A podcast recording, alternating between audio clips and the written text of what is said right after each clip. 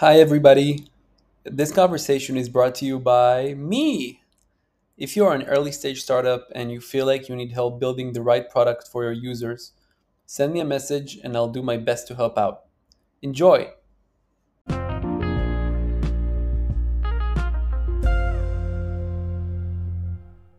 Thank you so much for, for agreeing to join this conversation and um, been following you for a while. Um, you want to say a few words about yourself? Sure.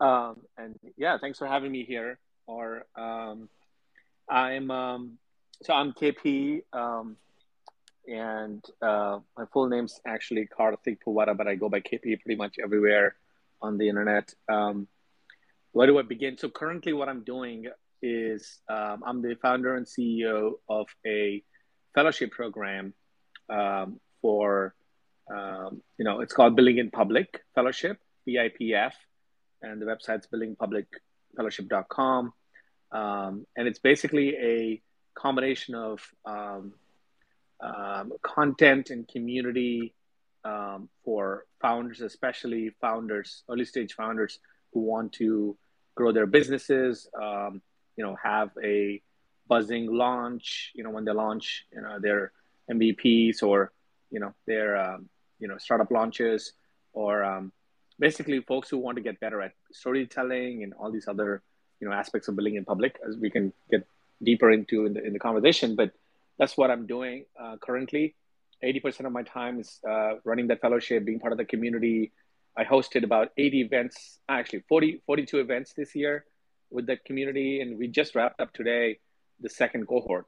And so very soon we'll kick off our third cohort um, so that's keeping me busy apart from that i run a saas product called Leaderbird, which is on my profile on Twitter. If you go to the leaderbird.co, you'll see it's a gamified uh, platform uh, for Twitter growth, especially actually Twitter consistency to be more active and more, uh, consistent on Twitter.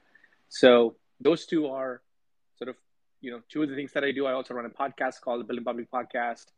Um, we just finished 63 episodes. I'm also a very active hunter on Product Hunt so yeah, I mean, I'll stop there. I do a, lot, a lot of things um, that, that are just fun, and, and and I've been doing this for the last four or five years. But how did you get into that lifestyle? Um, for about seven to eight years. Um, so uh, actually, uh, this will help me a lot. Um, or help me pronounce your name. Sorry. How do you how do you pronounce your name? Or. Yeah. Or. Is that correct? Okay, yeah. I just didn't want to butcher it, you know. so yeah, or um, the last, I mean, actually, um, maybe like seven to eight years. Um, I was in corporate America. Uh, I'm joining now from Atlanta, where I live. I've been here uh, for about 12 years. But um, the first part of my career was in corporate America, working for um, Fortune 500 companies in the product teams and mostly a, a product manager or uh, some version of non-technical roles, um, business roles, and I actually didn't really enjoy them. Um, I quickly realized that corporate career is not for me, and always had the founder dream, wanted to be an entrepreneur, but I had to navigate a lot of visas in America because I'm an Indian citizen, and so all of that eventually brought me to 2020, where I uh, got my green card and really took a big leap into the startup world, you know. Um, but just two years before that, in 2018, I started building my no code projects in public because I was a non developer, like I said. Um, I wanted to explore no code to build something for myself without having to depend on developers. Um, and so I took interest in no code. It was the right timing. 20, 2018 was like one of the inflection points of no code. And I built about 18 projects from 2018 to 2020. Um, but more important than no code, I realized the power of building in public. You know, most of the projects were flopped. Um, most of them didn't make any money. I had one or two minor exits, but really, my biggest learning was the real meta game you have to play as a founder is building a community, building a network, building a distribution engine way before you need that. You know, so I think that was my biggest lesson in 2020, and then I um, became more intentional from there to be a you know I, I put a tongue-in-cheek reference in my bio saying I'm the building public guy because people were you know were uh, reacting to those tweets a lot. And so since then I've been on this path and slowly began every project you know every six or seven months. The podcast started 2021 um, my time at on deck began october 2020 um, i learned everything about fellowships paid programs how to run communities paid communities at on deck. And you know so you know it's now it looks like my plate is full and like it's all you know very um, sort of well balanced but or i think everything began um, sequentially like one step at a time and i slowly layered on other things you know um, over time. Hmm. and how did you get the ideas for those no code projects? Was it like something that just came to you in the shower or something or was it intentional? Like you did the work to research and find problems to solve I think it's a mix of both. Um, in the beginning phases of being a founder, I feel like I over-indexed on research and um, trying to find a gap, trying to find a uh, like a, an idea that would sound smart. You know, I was trying to apply my um, you know uh, intellectual knowledge uh, too much in the beginning, um, and frankly, most of them my failures came from those um, when I tried too hard. However, uh, most of my successes in the, in the span of those 18 projects or whatever, most of them came from two things. One, um, solving a problem for myself, basically, like scratching my own itch and feeling like if nobody joined this product or used this product, at least it's useful for me. Mm-hmm. Right. So that n equals one being the first primary user of your own product, um, I think is very, very underrated. Um, so that was like my, my, my top successful projects had the element of I was building this for myself. And number two was that the timing was so right.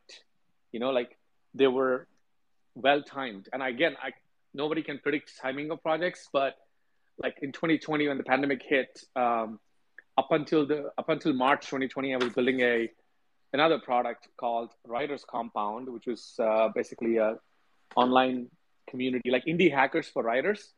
And I had like 42 users on that one. We had like very minimal engagement. I mean, it was something. It was it was like mediocre. You know, it was not great, not bad. Um, but then pandemic hit, and within like two or three days of lockdowns, I had the idea of building a virtual coffee shop, you know, for makers, indie hackers, and founders. And I thought, what if there was a, you know, virtual coffee shop, and I called it Cuppa, like the British version, right? Like the coffee cuppa, and that blew up. I think I got 2,000 users very quickly, and we had like about I don't know 400, 500 um, sessions, you know, from users. Like each session was 30 minutes, and so 400 sessions is like a pretty big deal, you know, for someone like me at the time was nobody. so, um, I think yeah, the timing, the combination of timing and solving my own pain points, I think was um, was my secret eventually that's my takeaway from my yeah experience. but the problem is that you can't you couldn't code and I, I assume you still don't code right so how did you how did you right. overcome that challenge did you just outsource people from upwork or something no no i that was actually another big lesson that i did it in the past outsourced and it was always painful because there's always a dependency of somebody who's not part of the core team um, you know doing building the product. It's very very hard to get it right when you have an outsource outsourcing unless you have a lot of resources and money i think. Um, in my case i because i realized quickly that i needed to somehow build like become, basically become a builder and uh, it was very frustrating like i said like the eight nine years of my corporate career i always had ideas for startup projects or something small on the side like you know side hustles. But because i was not a builder it was frustrating. So I, I wanted to fix it once and for all that I wanted to be a builder. But in 2018, you didn't have to learn how to code to be a builder. You could learn Bubble, you could learn no code tools. And so I spent two, three months learning, teaching myself Bubble.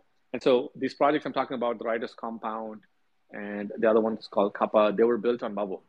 So I, I learned enough, like basically just enough to be dangerous.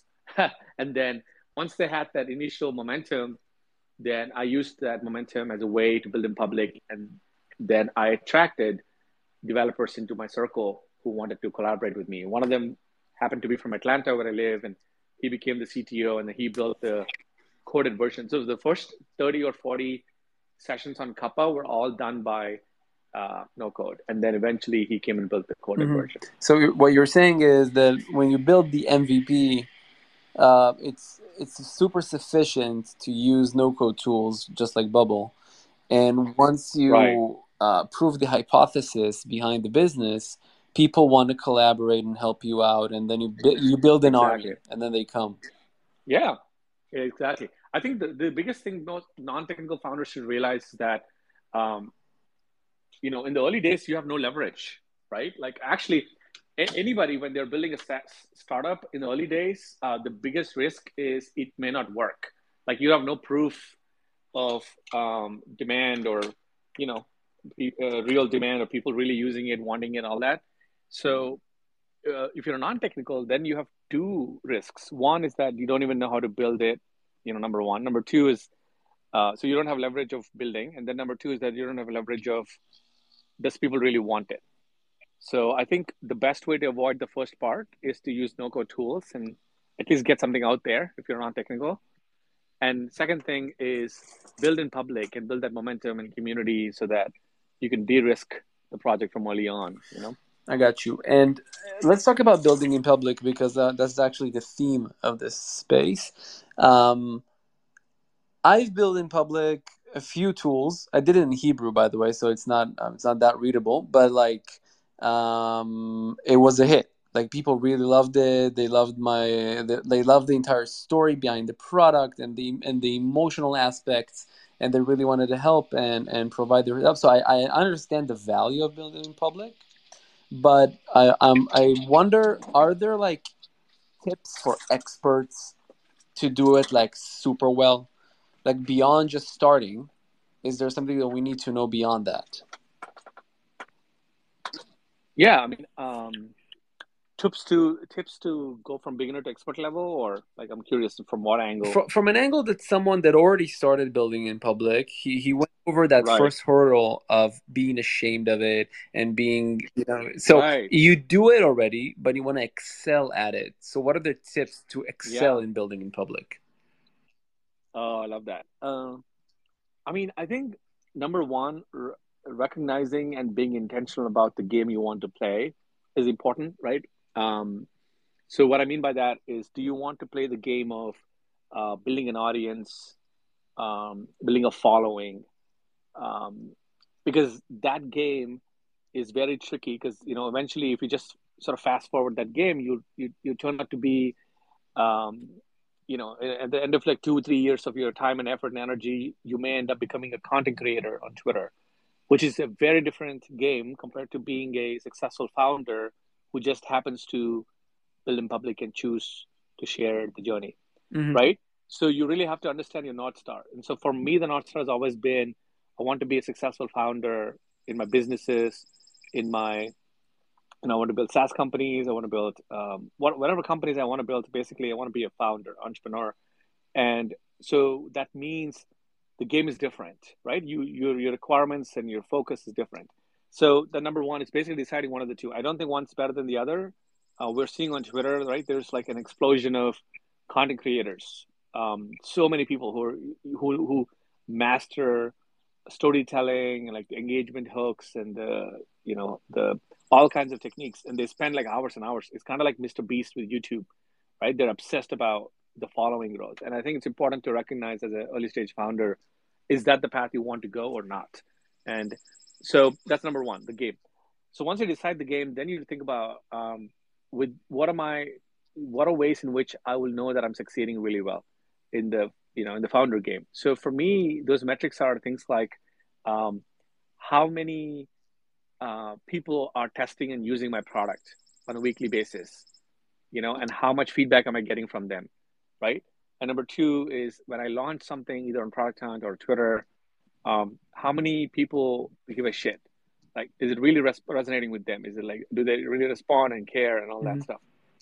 That's number two. The number three is um, how many people actually chime in and help me with resources and connections and networks?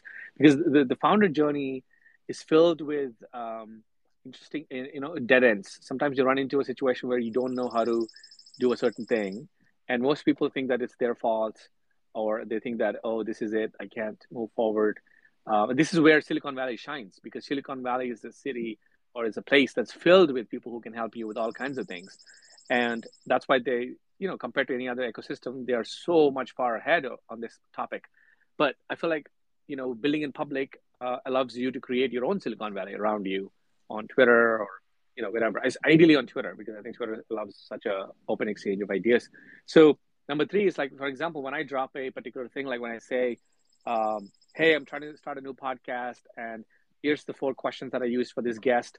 I would love to help. I would love some help on what are some tools that I can use to go to the next level. Immediately, I get like you know ten people responding in my threads saying, KP, here's the tool that I tried. Here's helpful, blah, blah, blah. And so that kind of resonance and response is amazing. You never get that in real life, you know, because, you know, wherever you live, depending on where you live, you may not have those many podcasters around mm. you. So I think those are important metrics, right? It's not just engagement, likes, shares, views, vanity. That those matter if you're trying to be a content creator on Twitter. Um, but these other things matter if you're trying to be a found successful founder on Twitter. So to me, these are you know it's important to like have the right kind of metrics and one meta tip that i'll share well, maybe two about excelling is number one is you have to be 10x more prolific than you think you you, you have to.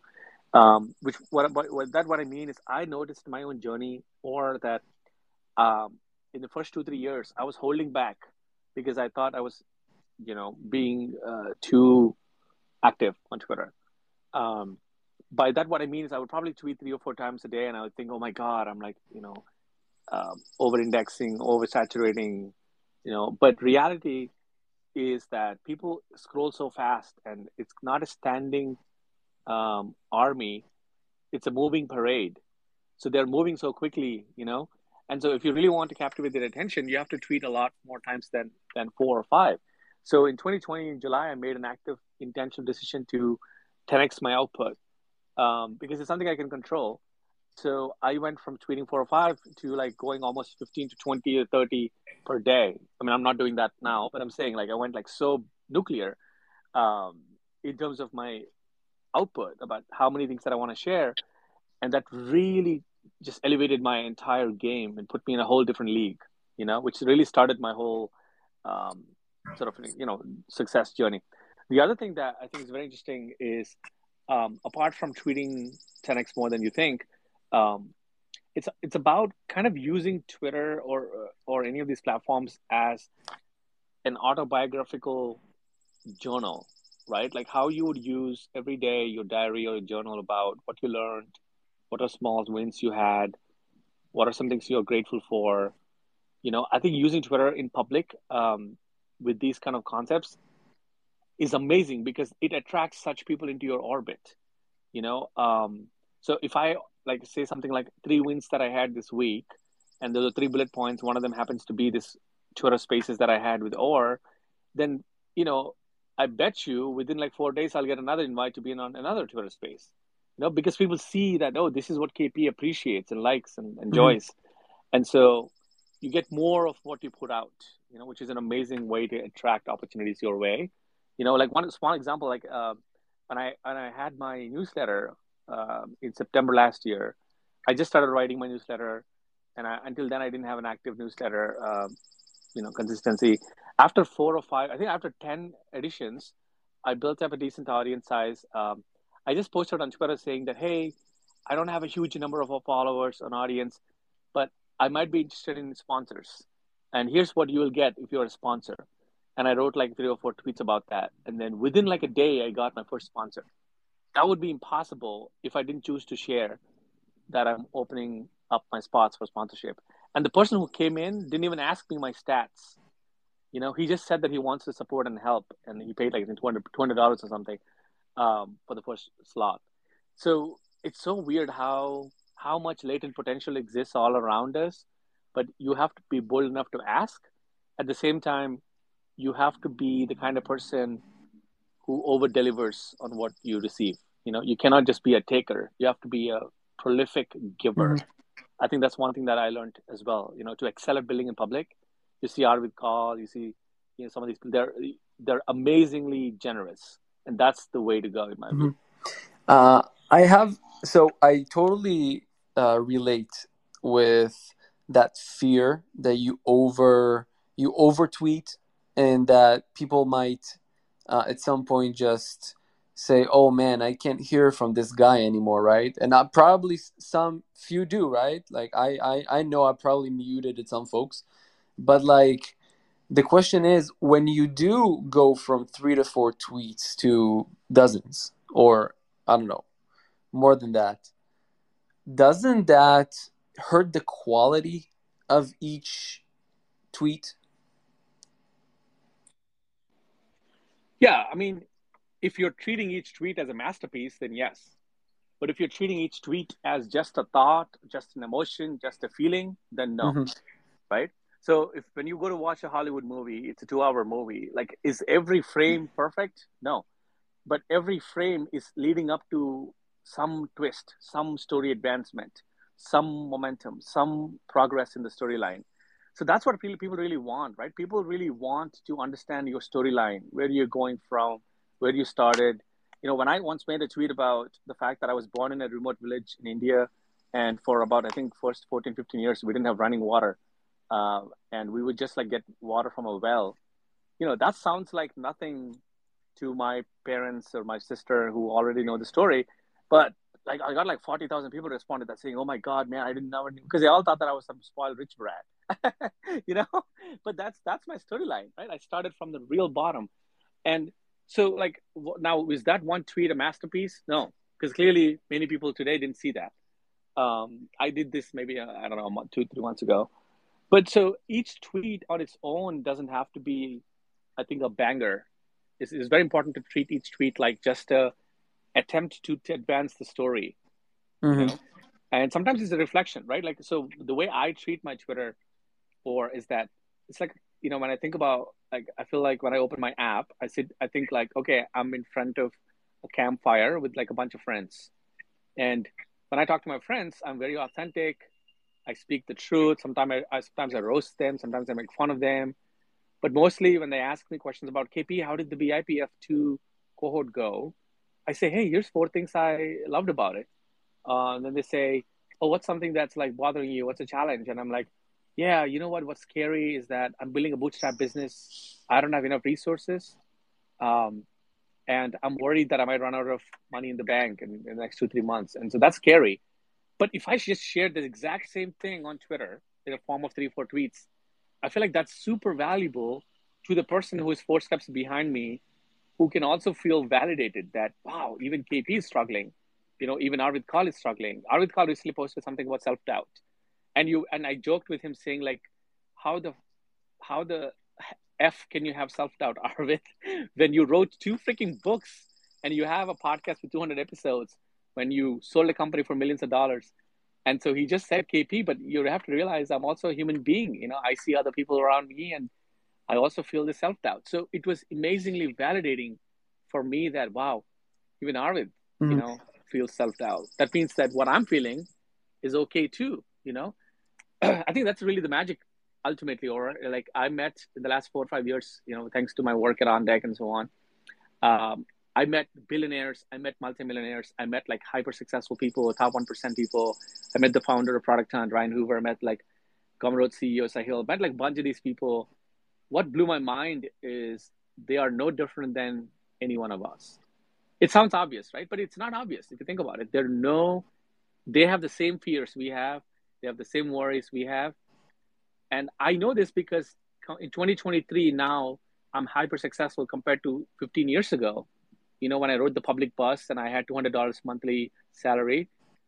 And yet I still struggle with some things that are relevant in 2023 context, right? Like I worry about things like bootstrapping, worry about things like cash flow, you know, all these, I feel like privileges compared to 15 years ago, when I was worried about making basic ends meet, mm-hmm. you know? So that just tells you that everybody out there who's who we think is crushing, who society thinks is crushing, also is human. Which makes the biggest lesson for me was that anything that I want in life is achievable. You just have to, the, the thing that differentiates you and your heroes is the body of work. They just put in the body of work, mm-hmm. you know, and of course, a little bit of luck. But most importantly, what you can control is your body of work. So if you think of your Twitter activity or your feed, or I mean, uh, sorry, your tweets as here's my body of work, um, and I'm trying to create, you know, like uh, uh, a decent presence on the internet. Like, you know, I'm trying to create, like, build up my own um, profile on the internet. Then it makes sense to be more prolific than less prolific. Mhm. you know? Yeah. So that's how I think about it. Um, it's funny that you you mentioned Arvid because I interviewed him a few weeks ago, and Told Yeah. "Do you have any tips for people out there who are struggling?" And and he Yeah. said, "I have to tell you something. I'm still struggling. I still have my own shit that I'm struggling with." And that kind of blew my mind at some point because I treated him as a hero, um, and it's like, "Oh shit, you're struggling as well." And there, there's just the problems remain; they just change. Yes. Yeah. Yes. And and also who you are doesn't like you know, frankly, the other thing or is like uh if you watch my recent episode with Arvid, I did one I think I did two episodes with him on the podcast, but um this the recent one where I was telling him that um Arvid like five years ago when I first met him, he was like my god. Like he was like the hero. I thought it was like, oh my god, this guy's amazing because he just published a book called Zero to Sold. Um, he just talked about his journey of selling a company for I think three or four million dollars. And I'm like, oh my God, this is amazing. This is the kind of person that I want to be. And now we're friends. We're very close friends. We're peers. He and I, we trade about, we, we DM each other about dumb shit with, you know, memes and like, you know, we're just really normal friends. And, you know, I feel like um, he's no different than me and I'm no different than him in terms of how we feel internally. But um, one other thing I have to say though here is that um, five years ago, KP to today's KP internally, like inside of me, um, my IQ, my intellect, and you know any of the things that you would think about, like you know, if you met me five years ago to today, I'm exactly the same. I haven't changed one bit. However, externally, everything about me has changed. Like I had no podcast then. Now I have 63 episodes. I have Gary Vee on the podcast. I had Alexis Ohanian on the podcast, right? Founder of Reddit.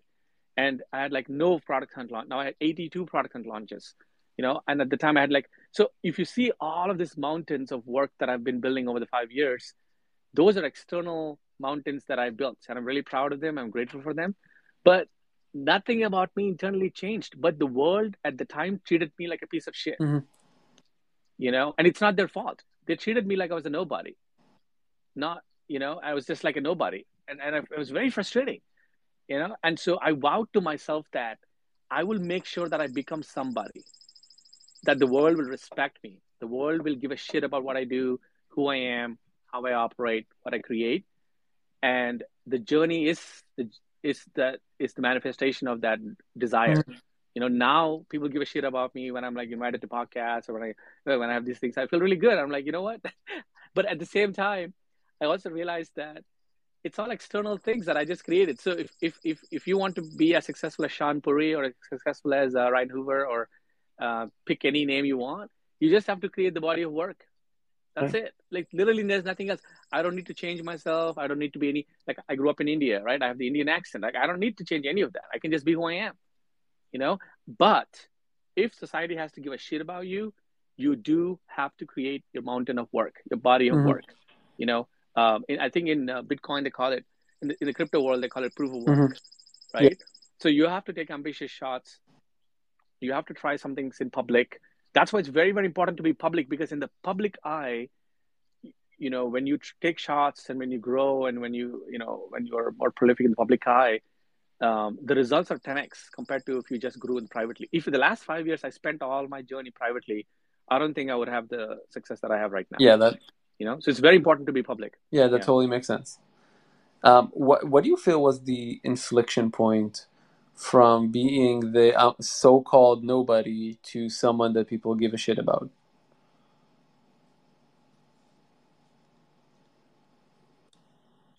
Yeah, I I I, think it's I think it was Naval's tweets, man. You know, 2020, 2018. If you remember, you know, Naval's Naval was prolific at the time. You know, um, he dropped a bunch of wisdom. I think one of the things he talks about is that um, life is a single player game in a multiplayer universe you know and i really believe that right? Life is a single player game. You know your whole journey is about uh, rising up to your higher levels of potential and you know like rising up to what you can do each each uh, iteration.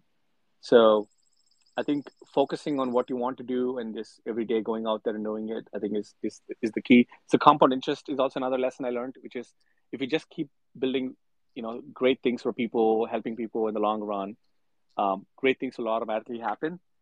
But i feel like I, the biggest inflection point if you ask me i mean there's so many minor ones. I don't know which one was the turning point. But like one of the things though is that i just stopped um, being on the sidelines or i think a lot of people who are also on this twitter spaces who also who may listen to this later i feel like they are uh, behaving like like school where you have to wait for teacher's permission to go create something or if you you know you have to like wait for someone to grade your homework. Like you know they don't they don't really feel empowered to go do whatever the heck they want that could be valuable to society. For example if you and i if you really want to write a deep dive on ben franklin you know or whoever abraham lincoln there's no teachers there's no tas there's no graders you know. You just go spend four five six eight ten hours on wikipedia youtube whatever and then rate one hell of a newsletter article, put it on Google Doc, and ask, you know, put the put the thing like in suggest mode, and then put it on Twitter and say, hey guys, I'm writing a profile on Ben Franklin. Uh, would love your inputs if you care about democracy or American democracy, whatever. And then like eight people out of the thousands will give a shit, and they will give some responses and like, you know, try to improve it, and then you take the feedback and make it better, and then you publish it. Mm. You know, nobody cares in terms of um, you don't need anyone's permission. Yes. You know, so with my 18 local projects, my biggest learning was actually nobody cares, you know, about you, which is a blessing, which means you can do a lot of dumb shit. You can try a lot of bad ideas. You can get through a lot of bad things.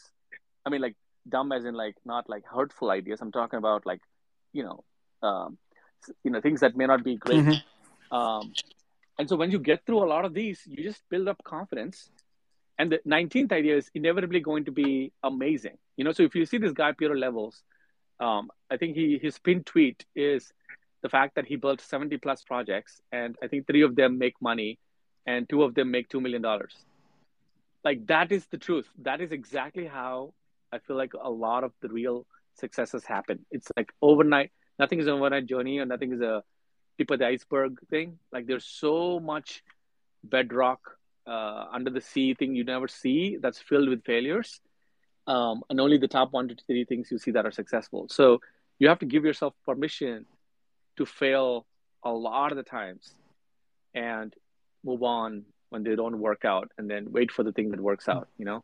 So i think that was like becoming a very intentional builder or doer mm-hmm. i think is is a gift you can give yourself. Because the beauty is once you're a doer you're forever a doer you know what I mean? Like I'll never go back to being a non-doer in my whole life. I'll never be on the sidelines. You know, I may suck, but I'll still be in the arena. yeah. You know what I mean? So Yeah, once they once the coach lets you play or once you don't ask the coach, you just play, yeah. you don't stop playing because you just can't. Yeah, exactly. I get you. Uh, you just yeah. can't. And you may score low goals, but who cares, right? Like you may have an off season, so what? You know, but you can always bounce back. So there are times where there are periods of my career in the last five years where I had like a bunch back to back slumps and uh, low scoring moments, but I was still playing the game. The the thing that I regret though is that when I was 22, when I moved to America, for 10 years, uh, maybe like eight years when I was in corporate America, those those eight years were precious times that where I was waiting for somebody to recognize my greatness. That's why it was frustrating I would go to meetups and I would ask the developers saying, Hey, would you help me build my product? Here's the MVP idea. Here's what, and all of them laughed at me. You know, for many, many years, people thought, yeah, KP's got a lot of potential, but, you know, we never know, you know, it, it, like, you know, talk is cheap. Anybody can say that, you know, they have ideas until I really, um, sort of humbled myself and took action instead of just you know talk talk talk talk talk basically the, ultimately the lesson i'm trying to say is that don't be a talker the world is filled with talkers you know be a doer and the weird thing is the more you become a doer even if you're an imperfect completely flawed amateur doer you're millions of miles ahead of anyone who is just a mm-hmm. talker mm-hmm. So it's it's funny today tomorrow to um this morning because this is my nighttime right now. So this morning, Yeah. I had like a massive idea that I was super excited about, and and because I'm also I'm in doing mode, just like you see, I, I'm not I'm on I'm not on the sidelines for a long time. Yeah, nice. so I I wrote a, like a long thread about it and shared it with the world with like a link to sign up, and I was super excited, and then it flopped like terribly. But the fun part was that I, couldn't I, I didn't give a shit. I mean, I was so I was so happy that I didn't um that it was it wasn't a thought that just kind of flew flew away you know it wasn't just something that w- stayed in the back of my mind i shared it with the world the world rejected it but at least they heard about it Yes, that's the way to go. I think once you do this enough times, you just you just see the world in a very different light. Mhm. You don't wait for anyone's permission. You know, it's kind of like you know, I have the keys to my car. Why would I wait for anyone's permission to go outside and drive wherever I want Mhm. to go? You know, yeah it's such an empowering thing. And I noticed this, uh, especially early stage founders, first time founders. You know, they're waiting for a VC to bless them or an angel. I'm an angel investor now. You know, I invested in nine companies, and I always tell the founders, don't ask me for permission. Just do what you want. Just do what you think is good for customers. You know, but it's such a. I've noticed that it's such a ingrained mindset for a lot of Yeah. people. You know that they they still wait for someone to say, you know what, yeah, this is a good idea. You should go build it, instead of building it, letting the market decide for yeah it's like going out it's like it's like going out of the matrix in the matrix you Yeah. ask your friends they say it's a dumb idea Yeah. you retract and you say oh shit and you just go back to your shit job and or you ask Yeah. your mom or your wife or whoever and then they just they don't like it but you don't ask the market you ask people who are not relevant instead when you start at when you start i stopped um, being afraid of looking dumb publicly Yes, that is that is a fundamental breakthrough. Yeah. Yeah. Because also you have to realize the market is not this anomalous, um, you know, like a anonymous, uh, obscure blob. The market is filled with people like you and me. So, you know, you have to be okay with the fact that there will only be ten percent about you know uh, in your audience who care about what you might be building, right? For example, in this case, you're building something like let's say you're building something for dentists you know so the whole market may not care but maybe only the 10% 5% of dentists will give a Mhm. shit and so that's enough you know just like how you know if one person in your family believes in you that's enough you don't need the whole family Yeah. to you know do a parade for you too. That's the thing. People feel like everybody has to come into unison and harmonious agreement for you to go do the thing. And i'm like that's never going to happen. You're always going to sit in your chair and dwell. Um, and so even in the market, like when I when I put something out there, um, I always have very low expectations that it may flail, it may not resonate, and and I, I like to be surprised rather than be disappointed. Yeah. And also, what you mentioned investing before, I happened to uh, interview a bunch of investors, like in this particular podcast. At least that's how I started. I started uh, interviewing VCs, just like 20 VC. And the theme Nice. from what they said was like, we invest in people that just do shit. You know, like they, they're moving train. They're not waiting for us. We're, Yes, dr- we're jumping on a moving train. We're not jumping on a standing yes, train. So we're happy to join the ride. And they and obviously then they start lying about like helping the train move faster, which they don't, but they still monetize. I mean, they bring fuel. right, They provide fuel for that train, right? Um, Right. Okay, so I have a question. Um, the problem that I particularly that I have right now is monetization. So what am I? What do I mean by that? Um, when people live in expensive places, just like Israel or the U.S. or California or whatever, um, they and they have families and kids, then bootstrapping becomes an issue. It's not just like when you're levels and you're 25 or whatever and you build all this stuff and you can do that like night and day. You have a family, you have obligations, and bills to pay. right, right, So um, I personally I, I freelance, but that takes a toll on my creativity and everything else. Like how do you suggest to handle the fact that you need to get paid? I mean you have to have something that is uh, the money maker um, and then you have to have something that's like a uh, like like a super exciting passion project that could that could compound over time and and they basically wealth maker. You uh-huh. know what i mean? Like there's there's two different things right? So the way i'm dividing myself right now is is um, um, like 80% of my time is spent with the fellowship and fellowship is the money maker you know because i i get paid to run the program run the events and i do sales. Like i go and recruit the people to get in. And the way i discovered that this is a money maker or this is for the to pay the bills is because the last four years i've done this at on deck where i was paid a lot of money to basically do this job. And then later i joined gary vee's day one program which is very similar to on deck. And also i was hired for the same exact role. So i left when i left those two companies i started a com- i started a fellowship company that exactly did what i did the last four or five years.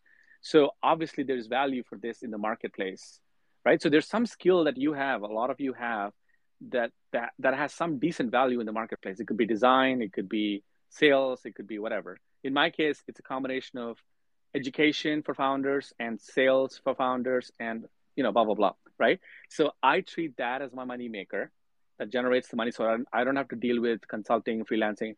I tried those things or by the way when i had the gaps between these companies i tried a little bit of consulting a little bit of freelancing and i hated it the problem is because you're at the mercy of all these clients with consulting and freelancing that if they have a shitty business model you can't really help it. Like i can only do so much um, you know with with my inputs if the business itself is failing or if the business itself is is not set out to run in an efficient way or it's not like customers hate it or they didn't have pmf so i was feeling the sense of burnout when i'm working with these clients who are not self-aware and that were not listening to doing the fundamentals right so i told myself that i'm never going to be at the mercy of any consulting gigs um because if, if i was doing that i could i might as well just go do a full-time job you know uh, and I have no shame, by the way. That's another thing. I think a lot of founders have a lot of shame, especially in the, in the indie hacker community. They have a lot of shame about doing a job nine to five or taking two steps backward to support their family. And I have no shame. If if something happens in 2023 in December, I have to shut down BIPF and I have to go take a job at, I don't know, you know, Ramp or Brex or Product Hunt. I have no shame because I'm doing this for my son. I'm doing this for my wife, who matter more than what internet strangers think to mm-hmm. me also i believe that i'm a born entrepreneur like i can wait you know i waited eight years in corporate career to be an entrepreneur you know and i can wait maybe you know another two years later i'll enough savings that i'll go back to the founder mode so this like this founder slash employees thing people think it, it's a one-way door and it's not. It's a revolving door.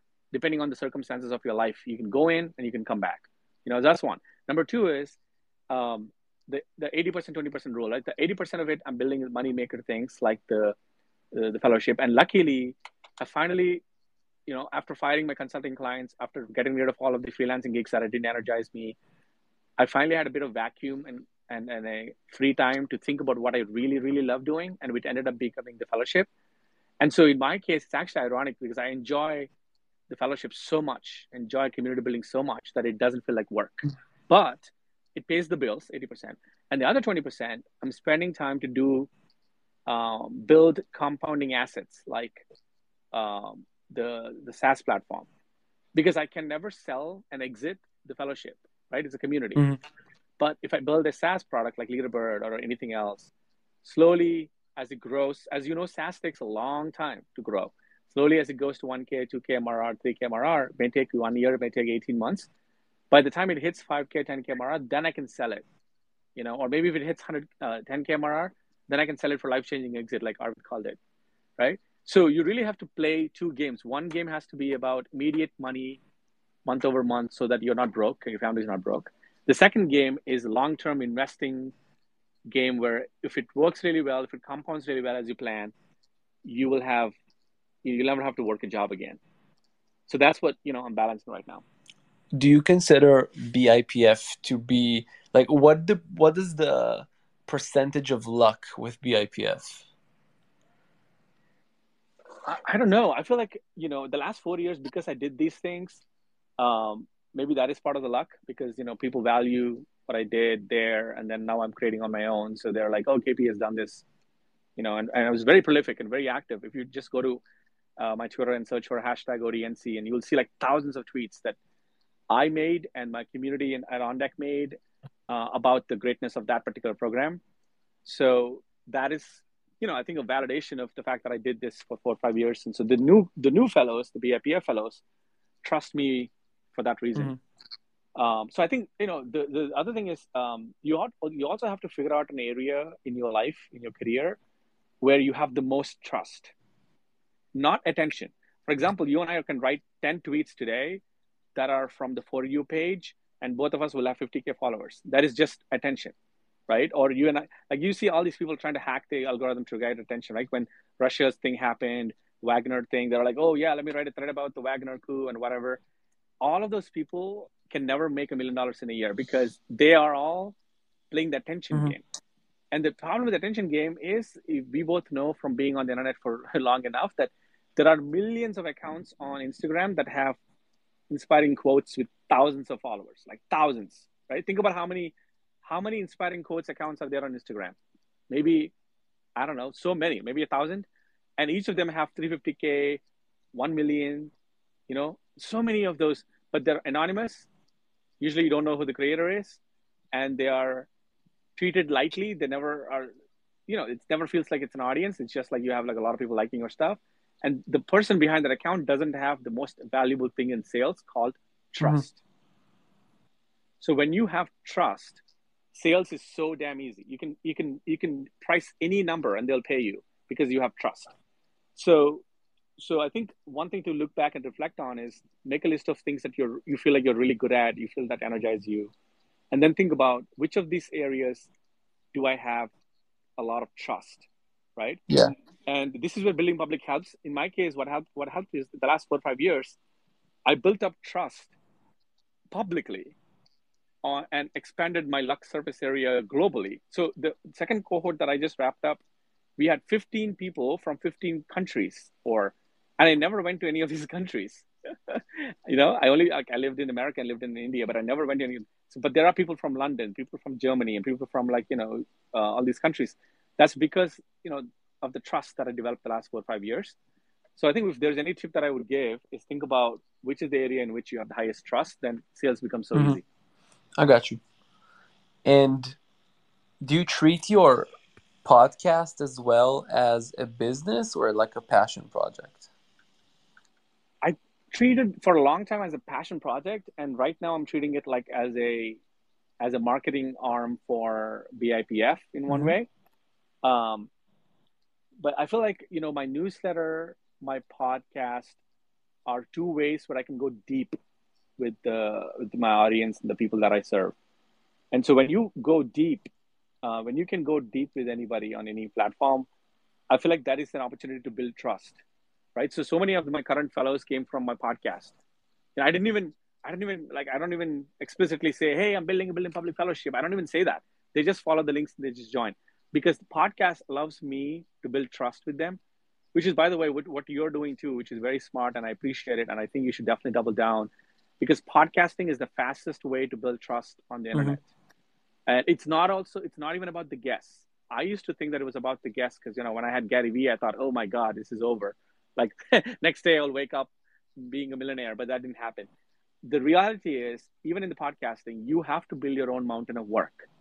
Yes, every once in a while a nice guest will help, um, but ultimately it's your mountain. So you have to create something that um, over time when you look back feels like wow this is impressive you know like other people should like my bar for myself is i don't care about anyone's approval i don't i don't care for downloads but i care for one thing that i want people to feel that damn kp is fire this guy can do shit that it's hard to do that like he long-term player you know yeah. so when i see my own self like i was i remember 20, 2021 i was afraid to even do my first episode i was so nervous I was like so overthinking everything. And now I just crossed 63 and my goal is to get to 100 this year.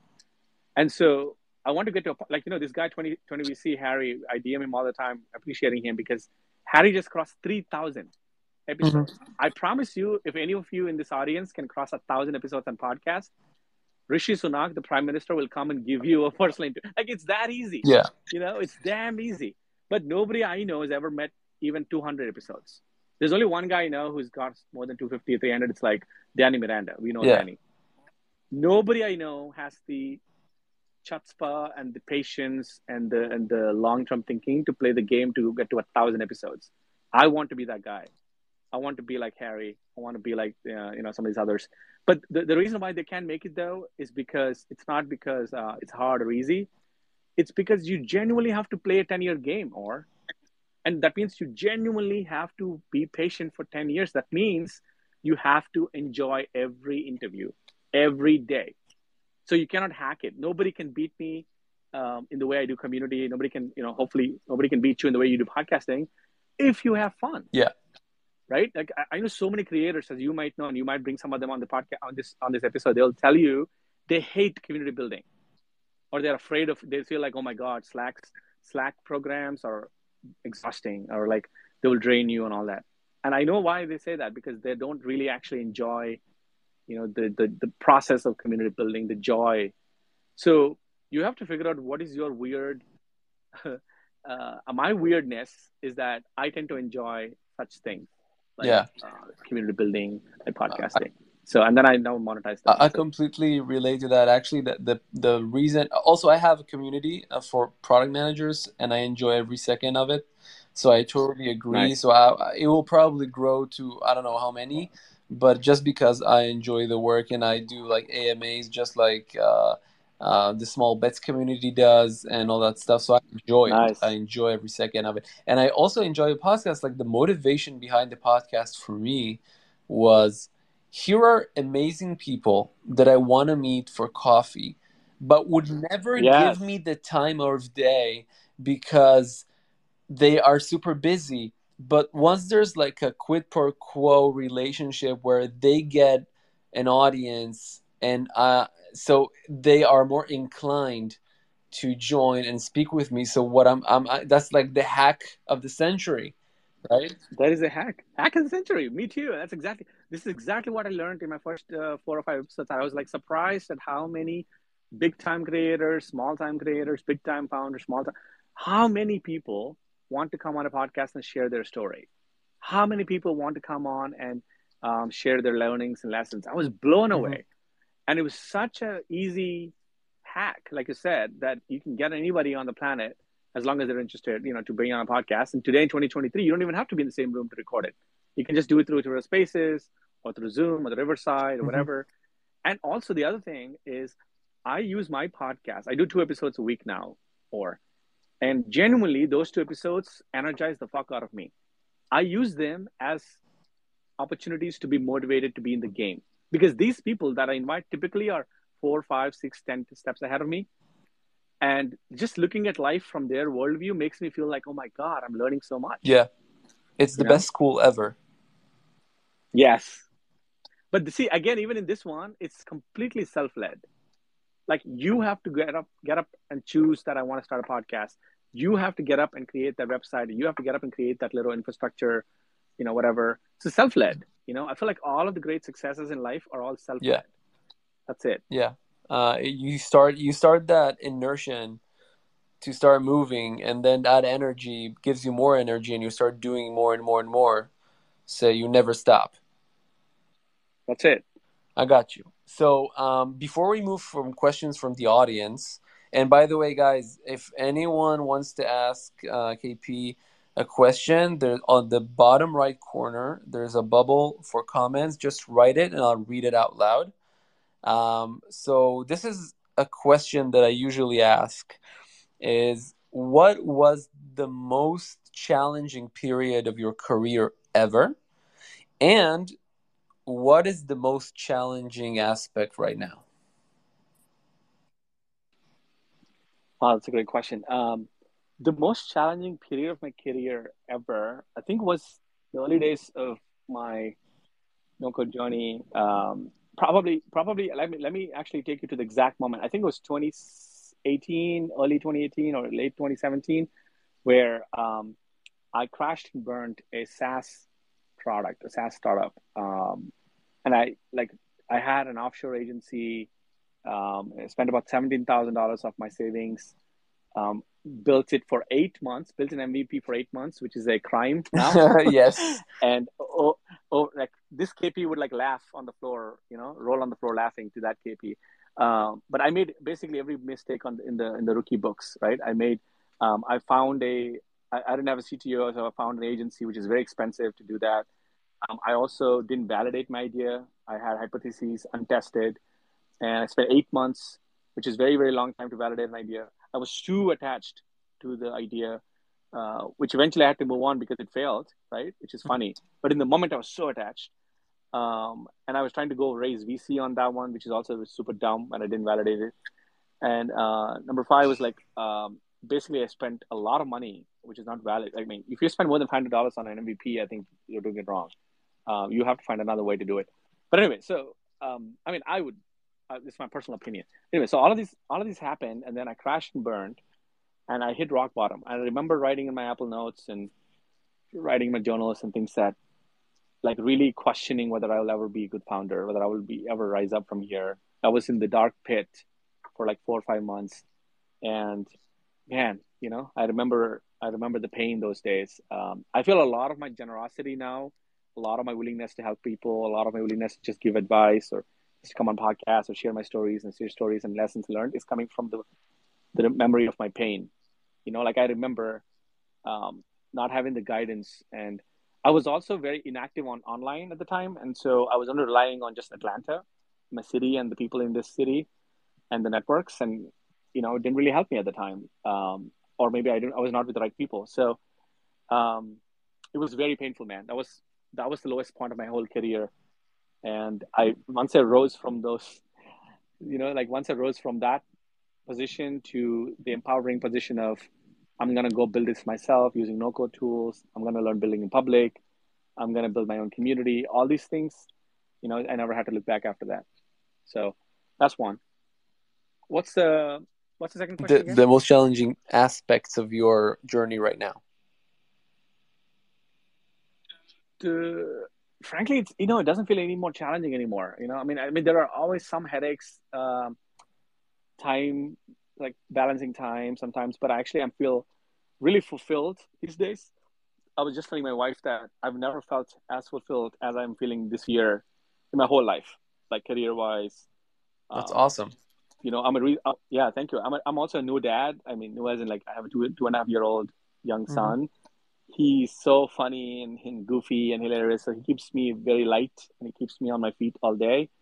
Um, and so that aside, personal life aside, I think career wise, um, because I was able to figure out what is my unique gift that I love and what, what really energizes me, and I turned that into a profession. Right now, the fellowship is the profession, but really, I would do the fellowship even if it was for free you know? So like it's really like my own purpose my own passion um, or calling if you mm-hmm. will mm-hmm. to help founders to help you know educate them teach them. I love sharing i love teaching. So i think it has all those elements that make me fulfilled. I also just built a small fractional team to help there. And we just had a call this morning um, and we're all sort of you know reflecting on how amazing the last month has been with the cohort. And so you know i'm like right now feeling filled with gratitude. I don't think there's any uh, mega challenges. Um, my my real challenge is to continue embodying the the concept that I've been spe- preaching since the beginning, which is it's a game of decades. It's a game of long term patience, not a short term thing. And I feel like, you know, like I genuinely have the deepest conviction that in the next 10 years, I will be a millionaire, I'll be a multimillionaire, I'll like have all these arbitrary goals that people have.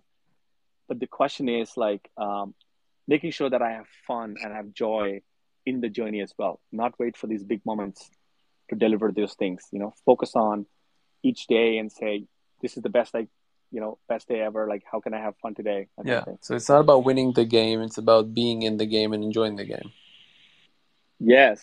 I couldn't agree more. That's it um, cool. So um, I guess we're out of time, and I'm not seeing any questions. So you probably were super articulate around uh, around the space. So I'd like to really, really thank you for for your wisdom and your kind words. I mean, I related with so much, so many aspects of your journey. Like, so so that was amazing for me. Just like you said, you are like five, six steps ahead of me. So thank you for I don't know giving class. Uh, You're most welcome, and you know I'm rooting for you, and I'm very happy. You know, it also takes a certain kind of courage to do these kind of things. You know, to put yourself out there. To, um, I mean, I feel like now it's just. I'm sure for you and for you now it feels like second nature, but like I remember, you know, early days of of both the Twitter journey or podcasting journey, I was so self conscious to even ask these people questions or like I thought I was, you know, a lot of self doubt, man. Yeah. You know, but once you conquer that, uh, you get to a place where you realize you're you're on the same level as anybody on the planet, including Gary Vee, including you know any name you can take, and that just is a is a magical feeling. You know, I hope everybody who's young and who's getting started really really gets it that it's really about what's in your hands. You know, it's completely in your hands to create your own destiny. Um, like nobody's above you or below you. You know, so yeah. Um, I'm happy. I'm happy my story resonated but I'm here rooting for you, and uh, let's keep in touch. Amazing. Thank you so much, and thank you for everyone who are listening to this. Uh, yes, uh, super appreciated. And uh, have a great day or night to whoever's listening, and uh, we'll see you around. See you around. Bye, everybody. Bye bye. Thank you all.